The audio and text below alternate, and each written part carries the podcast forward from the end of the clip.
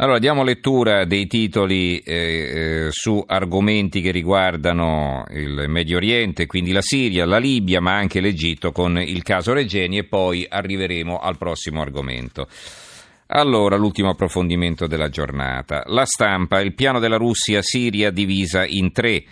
E questo è interessante, un'indiscrezione che hanno soltanto loro, i leader dei drusi Jumblat come la Polonia del 39 e il leader druso Jumblat, il leader siriano, che appunto viene intervistato e parla di questo piano russo per dividere la Siria in tre parti.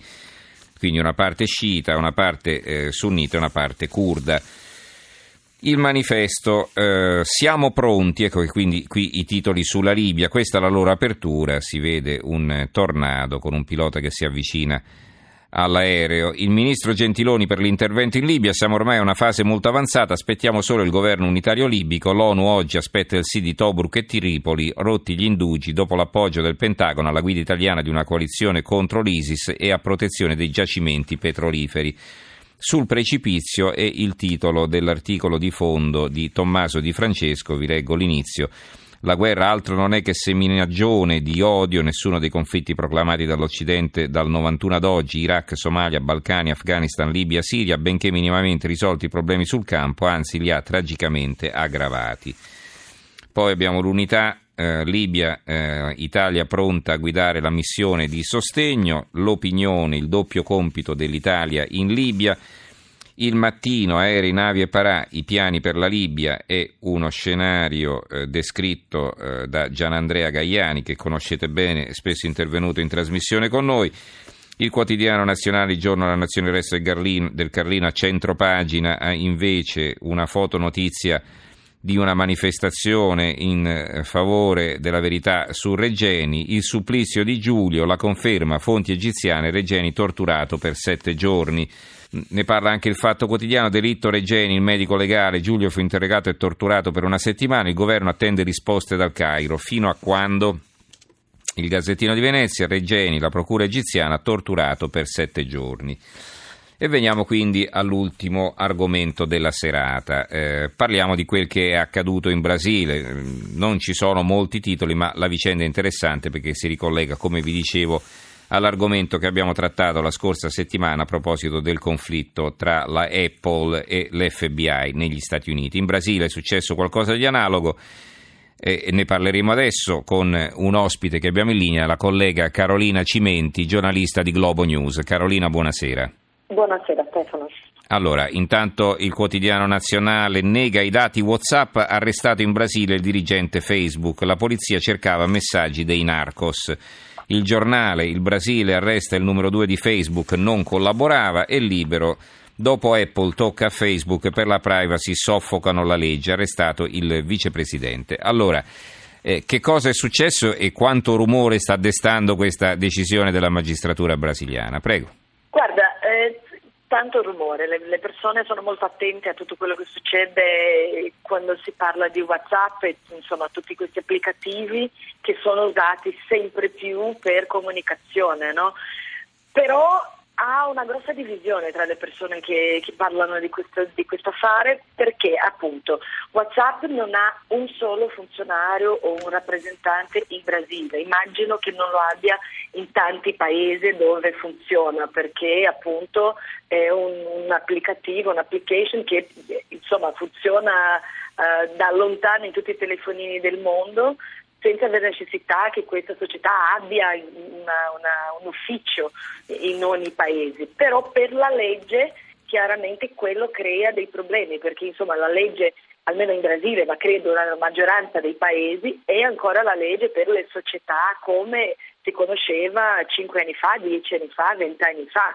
Quindi non siamo legalmente preparati e abituati a queste situazioni. Le persone insomma si trovano un po' eh, si questionano, no? non vogliono che WhatsApp sia fermato e quello è già successo in Brasile a dicembre quando la giustizia di, di un altro Stato brasiliano, non questo stesso che è Sergipe, di un altro Stato cercava anche un gruppo di criminali, cercava di avere informazioni di cosa queste persone con un numero che erano già conosciuti della giustizia, che tipo di scambio di comunicazione facevano. WhatsApp non ha voluto passare tutte queste informazioni, è stato cancellato, cioè annullato dai, dai tutti i telefonini per eh, inizialmente per, dovrebbero essere 48 ore, alla fine sono diventate 12 ore senza questo applicativo, senza che funzionasse questa application nei telefonini eh certo. brasiliani. Bel problema. Un mm. dicembre ha creato un, un, ha creato un casino totale, poi dopo un giudice li ha liberato. Quindi le persone con il cuore, diciamo così, pensano che sia assurdo. Dall'altro lato pensano che anche per lottare contro i narcos, contro questi gruppi criminali, forse si ha bisogno sì di più informazioni che scambiano con tutta la libertà senza che la giustizia possa, come fa con i telefonini, con le linee di telefono fisso, possono cercare di capire, di ascoltare. No? Mm-hmm. Senti, all'arresto di eh, questo numero due di Facebook, eh, come si è arrivati? Qual è la sua colpa? È lui che ha deciso di non eh, autorizzare l'entrata eh, della polizia diciamo, nei, nei profili dei sospetti? No, no, penso di no e loro stanno dicendo infatti di no. Poco tempo fa un direttore anche di WhatsApp ha iniziato a dire che la giustizia brasiliana sta chiedendo un'informazione che WhatsApp stesso non ce l'ha. In questo caso Facebook perché è il proprietario di WhatsApp, però non sarebbe questo signore quello responsabile per dire no, non vi passeremo mm-hmm. l'informazione, sarebbe in realtà WhatsApp e questo, cioè, la, la, l'arresto di quest'uomo Uh, finisce anche per creare un po' una situazione ambigua, nel senso che magari altre società internazionali, altri esecutivi internazionali di altre, di, di altre società possono chiedersi sì però se c'è qualche problema anche legato a una società legata alla mia, in Brasile magari potrei essere arrestato. Uh-huh. Succede anche che in Brasile in questo momento ci sono talmente tante. Viviamo in Brasile oggi più o meno la situazione che l'Italia ha vissuto con le mani pulite, no? Quindi sì. tutte le, le, investigazioni legali, tutti questi processi, sia per, legati a corruzione, politiche o, o società, sono molto in, in, nei giornali, sui giornali, su, su, insomma si parla molto, si ascolta molto cosa succede, addirittura l'ex presidente Lula è chiamato per rispondere delle domande, quindi delle cose che in Brasile non si vedeva, non si è mai visto. E, e quello, io immagino che quello crea anche più forza per questi giudici, per queste investigazioni eh, mettersi davanti a una società grossa come, face, come Facebook e, e, e questo, questo, dirigente che è qui però non, non, sarebbe neanche il responsabile diretto di questa situazione, crea questo, crea una, dà più forza insomma, a questo giudice per andare e cercare di, di, di fare uh-huh. la giustizia brasiliana, diciamo così. E come pensi che andrà però, a finire? Eh. Cioè che alla fine Facebook e, fe- e, Whatsapp daranno le informazioni richieste o faranno come negli Stati Uniti, cioè ci sarà un braccio di ferro con la giustizia brasiliana? Sarà molto difficile. Whatsapp già sta dicendo formalmente che non ha queste informazioni da dare. Insomma, il giudice chiede l'identità di queste persone legate a questo scambio di informazioni che sarebbero narcos. Ma volevano WhatsApp anche leggere i messaggi, no? Lo scambio. Volevano anche leggere i messaggi anche, che si erano scambiati, no? Anche. Eh. E WhatsApp invece dice che l'unica informazione che ha delle persone il numero del telefono, del telefonino, mm. che è necessario per insomma, fare tutta questa comunicazione e che invece non, non ce l'ha, non, non, mantiene tutte queste conversazioni, questi messaggi mm. nelle, sue, nelle, sue, memorie, insomma, in Brasile o in America o dove sia.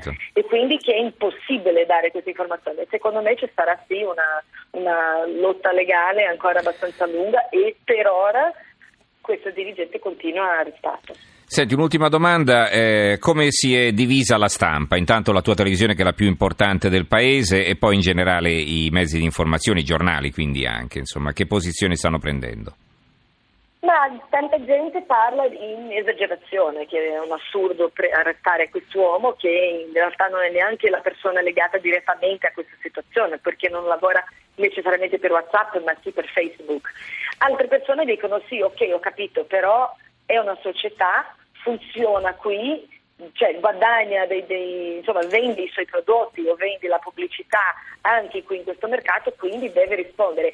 Ha in Brasile una cosa chiamata il marco civile, marco civile dell'internet, ossia, ossia la, la, regolamentazione per l'internet e per le società che lavorano con internet in Brasile, anche molto nuova, meno di un anno è stato votato dal congresso brasiliano e in questa regolamentazione dice che le società devono mantenere i registri dei suoi uh, users, delle persone che usano quella tecnologia lì. Uh-huh. Quindi qui ha una situazione legale difficile per WhatsApp, però è, è, è difficile capire cosa succederà nei prossimi giorni perché un giudice magari di un livello più alto di questo qua potrebbe rebisdirlo e lasciare andare questo, questo uh-huh. dirigente, questo esecutivo e appunto lì non, sarà una, una, lotta legale ma senza che abbia una persona arrestata o un responsabile della società qui in Brasile.